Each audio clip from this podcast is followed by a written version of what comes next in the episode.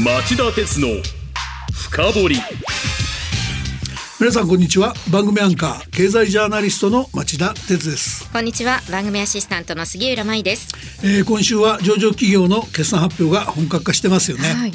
今年顕著な特色や傾向というのはありますか？まあ、昨日までに発表を終えたところを見てると前期実績で頑張って結果を出したっていうところと今期こそ頑張りますっていうところの2つのパターンが多い印象がありますかね。でまあ全体的に明るいということですかねそうとも言えますかね。うん結果を出したところというと例えばどういったところがこれはね何と言っても総合商社ですかね、はい三菱商事が総合商社の歴史で過去最高の1兆1800飛び6億円の連結最終利益を叩き出したほか大手5社中4社が過去最高益を稼ぎ出しました。また空調で世界最大手の大金工業は3期連続で過去最高益を更新するとこれなんか絶好調ですかうんねす。ごいですね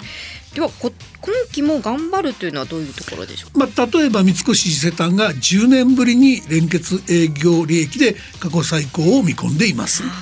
水際対策も緩和されてこのところ日本を訪れる外国の方も増えてますからね、うん、あとトヨタ自動車も今期日本企業で初めて連結営業利益が3兆円を突破するという見通しを示していますね。はいこれ今日後半の町田鉄の深掘りのコーナーで決算発表特集をやりましょうか。ぜひ聞きたいですお願いしますお願いします。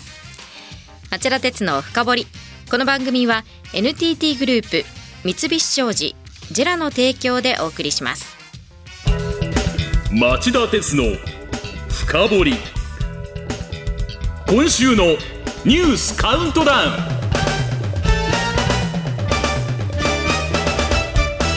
はい、えー、番組前半はニュースカウントダウンのコーナーです。5位のニュースからお伝えしていきます。待遇改善と AI の使用規制を求めハリウッドの脚本家団体が15年ぶりのストライキ今月2日に始まったストには1万人以上の脚本家が参加。収集のめどが立たず映画やテレビ動画配信番組の制作の遅れが拡大しています。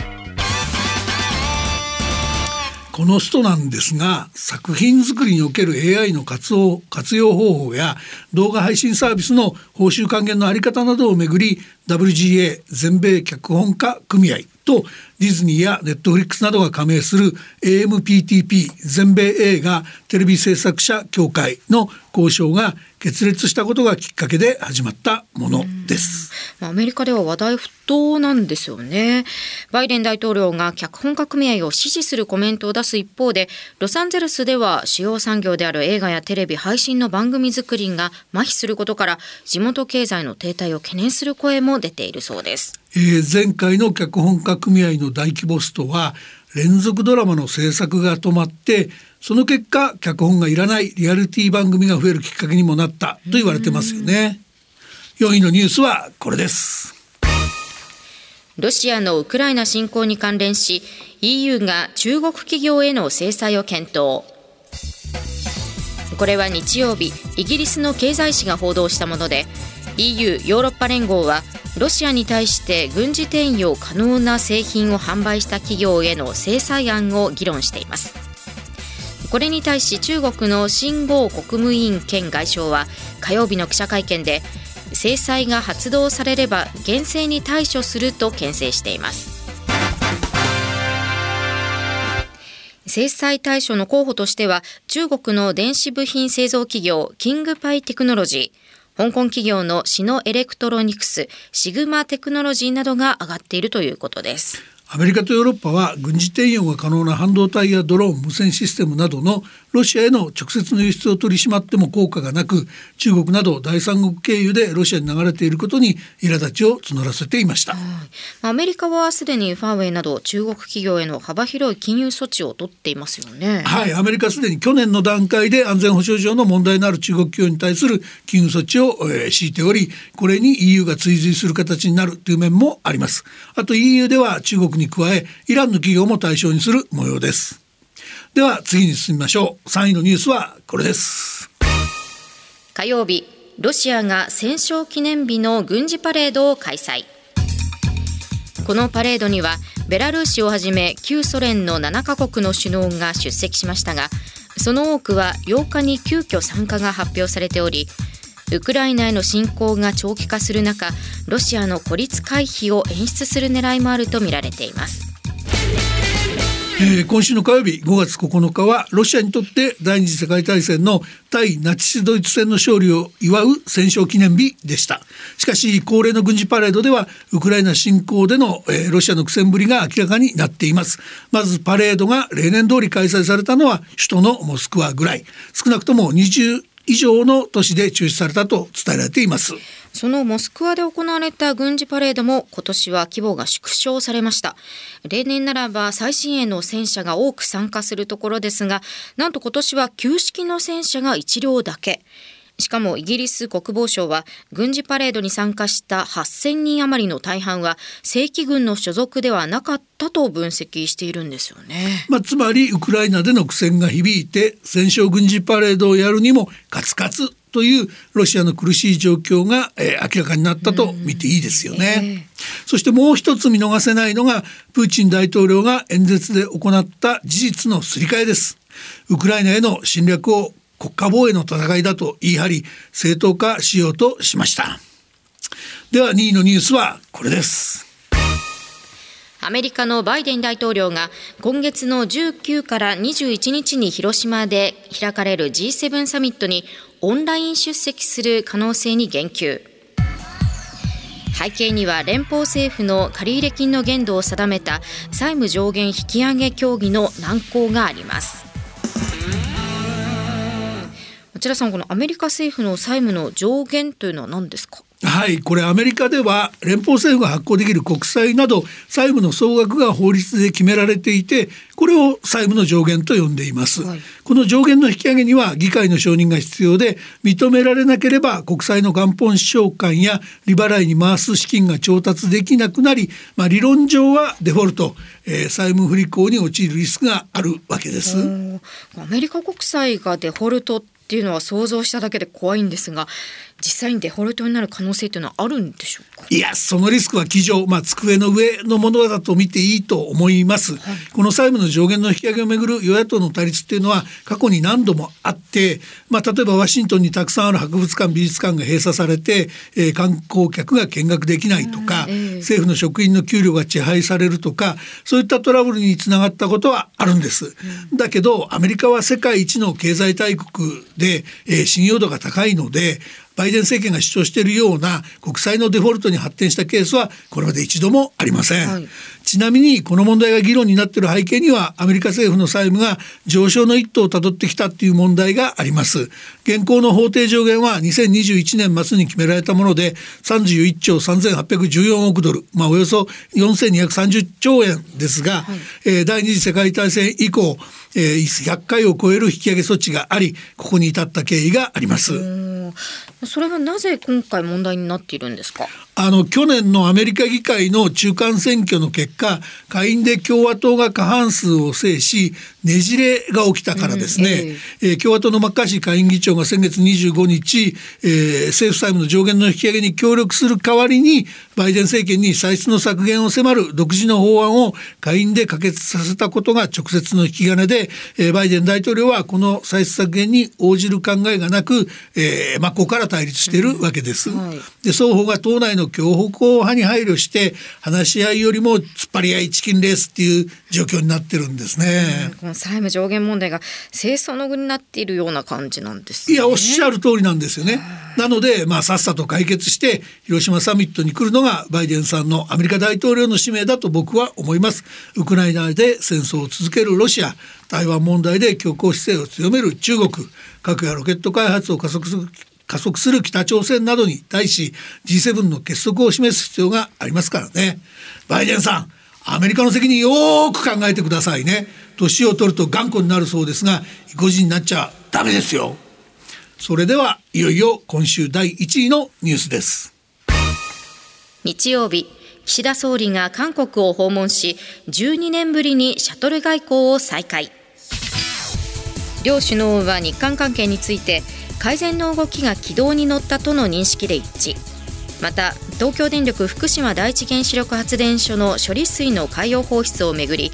韓国の専門専門家らによる視察を5月に受け入れることでも合意しました。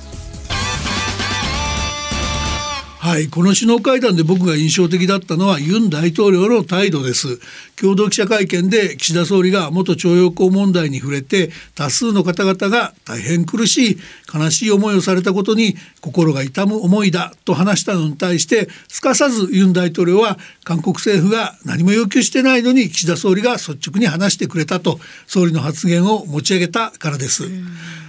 正直言って、ユンさんほど日本との関係改善に強い意欲を見せる韓国大統領は歴代の中でも珍しいんじゃないですかね。本当にそうですよね。このまま順調に改善の道が開けていくといいんですけれどね。とはいえユン大統領の政権基盤って決して強くないじゃないですか。はい、しかも韓国の世論は日本との関係改善よりも過去の謝罪だ賠償だっていう人が多い。で日本としてはこの機を逃さず後戻りできないほど韓国との関係を改善しておくべきではないかと僕は思います。以上町田さんが選んだ今週の1位から5位の政治経済ニュースでした。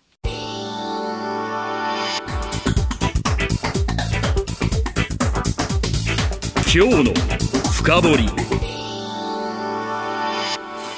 さて今日のテーマは本格化した決算発表、コロナ危機、円安、資源高を乗り切った企業はどこだ？さあ続々と決算発表行われていますけれども早速聞いていきましょう。前期2023年3月期の実績で最も好調さが目立った業界というのはどこですか？あ番組冒頭でも言いましたけど総合商社だと思います。総合商社。具体的にはどれぐらい好調だったんですか？えー、っと今週出揃った前の期の決算を見るとまず業界トップになったのは三菱商事です、はい、純利益は前の期に比べて26%増の1兆1800飛び6億円でした純利益が1兆1800飛び6億円、まあ、すごい数字ですね。これ日本の総合商社全体で見ても過去最高益なんですね、えー、で他社も三井物産が、えー、純利益で同じく1兆円を稼ぎ出すなど、うん、まあ、伊藤忠除く4社が純利益で過去最高を更新したんです、はい、で最終利益が現役になった伊藤忠商事ですがこちらも過去最高水準にニアリーイコールなんですよね。この好調の原因というのは何だったんですか？まあ共通しているのはいわゆる資源高です。ええ、では今期の見通しとまた課題などがあ何かありますか？あのね実は大手4社が今期は現役と一転して現役という見通しを公表してるんでやっぱり持続的な成長の確保が共通の課題だと思います。うんその課題の解消のめどというのは立っているんでしょうか、まあ、はっきり開示しているところとそうでないところがあるんですけど、はい、まあ、出している方は例えば三菱商事、ええ、中西克也社長は決算発表の席上工業績の廃墟について資源高の追い風で利益を伸ばせただけでなく資源以外の稼ぐ力が高まってきたと述べ今後の見通しにも自信を見せてるんですね。はい、で実際のところ三菱商事は2031年3月期までに脱炭素投資2兆円を掲げすでに前の期までに3000億円を投じ、えー、今期以降も5000億の投資を決めてます。で国内外で洋上風力発電の開発も進めておりあとはしっかり収益に結びつけるだけって言わんばかりですよね。はい、まあ確かにその脱炭素事業のノウハウを身につけたっていう自信があるんだと思います。子会社のオランダ再エネ大手のエネコで発電資産の選択と集中をやった結果電力ソリューション事業の純利益は 21年3月期に比べて46%も多い619億円に拡大しました。一方他の商社では伊藤忠商事が繊維事業を三井物産はヘルスケアを強化するといったことを挙げています、はい、それぞれ非資源分野での収益強化を目論んでいる格好ですね。この総合商社のように今回の決算絶好調だったけれども今期はまだよくわからないという業界や企業というのは多いんですか？まだ全部出揃ったわけじゃないんで何とも言えないんだけど、ええ、だけどその新型コロナ危機が絶好の稼ぎ時で今期以降はちょっと不透明ってところは他にもありますよ。例えばどこですか？あの海運会社と大手の鉄鋼特に航路を持つ会社ですね、はい、具体的に言うと火曜日に出揃った日本郵船商船三井川崎線の海運大手3社の前の期の純利利益は3社揃って過去最高益を更新しましたが今期つまり2024年3月期の純利益は逆に揃って大幅減益を見込んでいます。はい、日本郵船です、ね、あごめんなさい。日本郵船ね。であのこれ原因は新型コロナ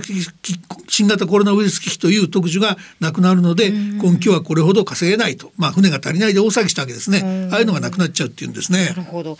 鉄鋼会社はどういった感じでしょうか？えっと日本製鉄の前の期の連結純利益はその前の期に比べて9%増の6940億円で、はい、えー、2012年の新日本製鉄と住友金属工業の経営統合後の最高益をこれ2年連続で更新しました。鋼材価格の値上げによって、えー、うまくいったっていうことですねただ今期は国際鉄鉱石市場の相場が一服したことにより多額の在庫の評価損が発生するとみられ純利益は落ち込むという見通しを示しています。こう前期も今期もいいというもっとなんかすっきりしたところはないんですか？そうですね。あの空調で世界ナンバーワンの代金、はい、ここは杉浦さんのお眼鏡にかなうかもしれませんね。代金の前の期の決算は売上高がその前の期に比べて28%多い3兆9816億円。純利益が同じく18%多い2578億円でした。そして今期は連結売上高が初めて4兆円を超ええー、連結純利益は、えー、3期連続で過去最高益更新と、そういう見通しを公表してます。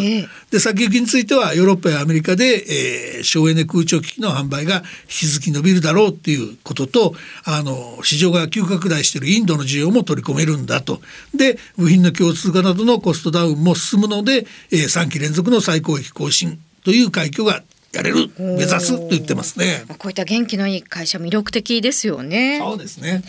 まあ、あの一つ気になるところで、えー、新型コロナ危機に伴う巣ごもりで苦しんでいた外食産業はどうでしょうまあ、会社によって目を分けたっていう感じですかね。明るかった方は先ほど決算発表をした、えー、ワタミ。えー、ここは前々期の35億円の赤字から一転して前期は17億円弱の黒字を確した確保しました、高齢者向けの宅配弁当が好調だったほか、新型コロナウイルス危機から少しずつ外出需要が回復してきたことで居酒屋も赤赤字幅が縮小した模様です、はい、対照的に苦戦を強いられた代表的存在は回転寿司店スシローが主力のフードライフカンパニーですかね。まだこれは6ヶ月の半年決算なんですけど、えー、火曜日に発表した去年10月から今年3月期の連結純利益は前の年の同じ時期に比べて35%少ない36億円にとどまりました。値上げが響いて来店客数が戻りきらず既存店の売り上げが減った上、えー、弱り目にたたり目というんですかね。原材料価格や物流費の高騰などコストもかさみ収益を圧迫した格好になってます。厳しかったところというのは他にもありますか？あのなんといっても4期連続の最終赤字を記録したコニカミノルタが目立ちます、はい、水曜日の発表によると前期の連結最終損益は1050億円の赤字と赤字額がその前の期の261億円から大きく拡大しました原因は M&A の失敗ですそれから昨日決算を発表した企業ではソフトバンクグループとシャープがこれショッキングでしたね。そうですね。確かにそうですね。あのソフトバンクは最終赤字が1兆円に迫る大赤字で昨年に続き2期連続で惨憺たる決算でした、えー、シャープも、えー、最終損益が3000億円に迫る巨額赤字に転落してしまいました、はい。えー、この2社に共通しているのは過去の投資の失敗ですね、えー、ソフトバンクはビジョンファンドシャープは液晶パネルをめぐる過去の無謀な投資が足を引っ張っています、まあ、巨額の損切りをしないとなかなか回復の足取りは鈍いかもしれませんね。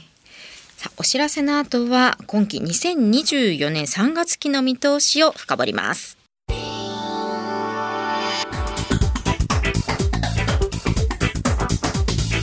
今日の深掘り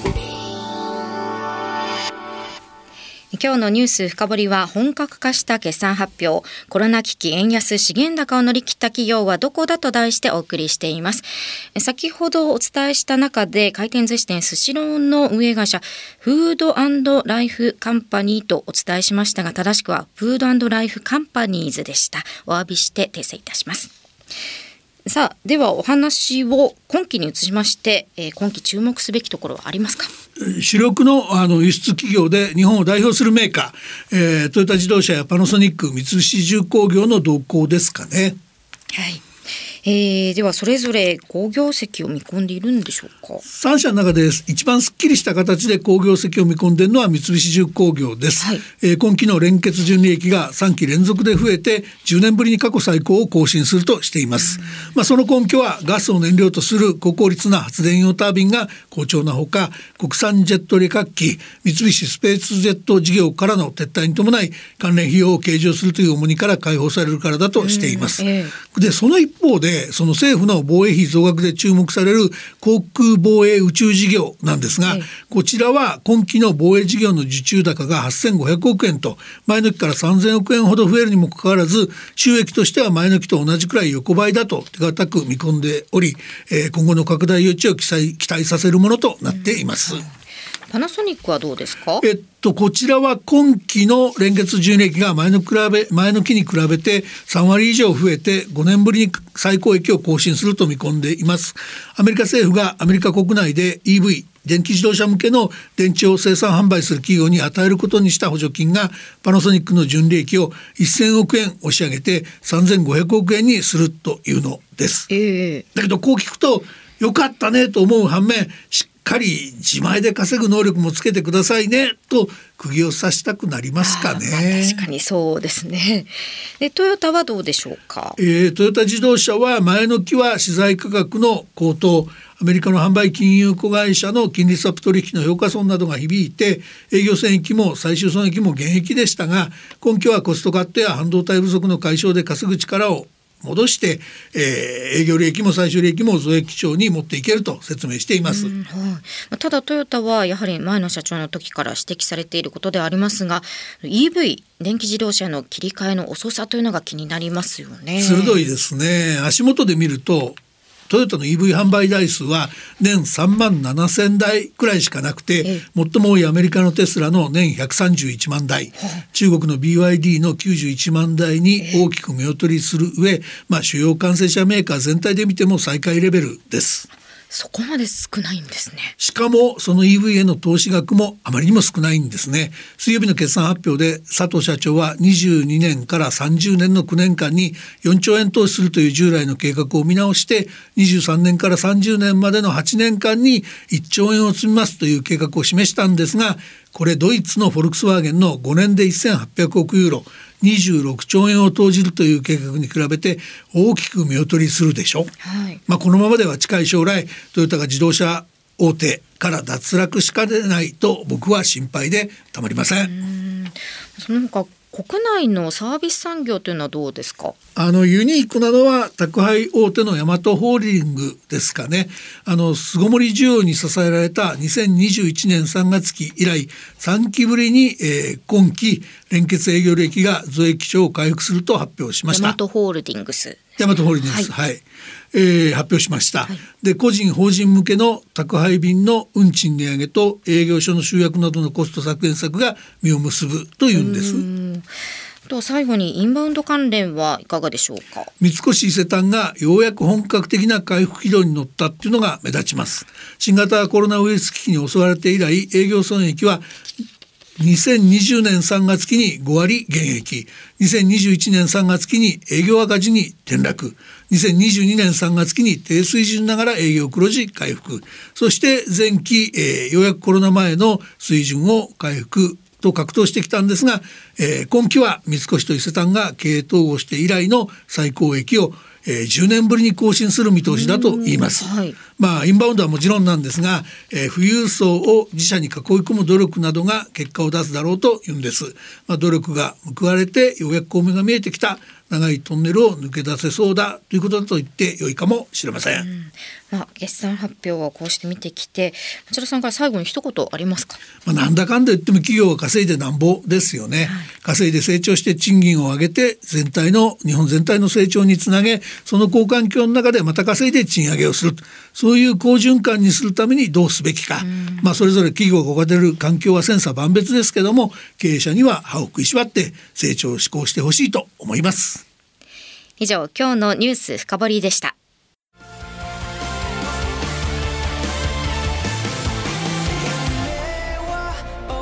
本気で夢を追いかける時。新しい一歩を踏み出す時。大切なものを守りたい時。誰も見たことがないものを作り出す時。自分の限界に挑む時。絶対できないと思って始める人はいない。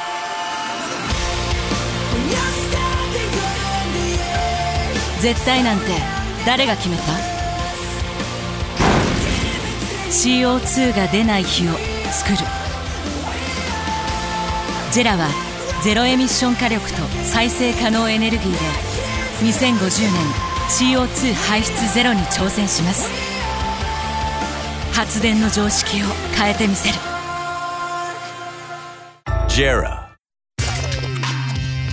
町田鉄の深掘り。この番組は NTT グループ三菱商事ジェラの提供でお送りしましたさて町田鉄の深掘りそろそろお別れの時間です。はいあのまあ企業業績海外の景気に大きく左右されます。アメリカは減速しそうだし中国は予想ほど回復してないし、大変かもしれませんがぜひ乗り越えてほしいですね。そうですね。番組の感想やこんなテーマを取り上げてほしいというリクエストがありましたら番組のホームページにあるメール送信フォームからメールでお送りくださいだこの番組は放送から1週間はラジコでその後もポッドキャスト Spotify など音声配信でお聞きいただけます。ぜひそちらもチェックしてください。町田鉄の深掘り。それでは来週金曜午後4時に再びお耳にかかりましょう。さようなら。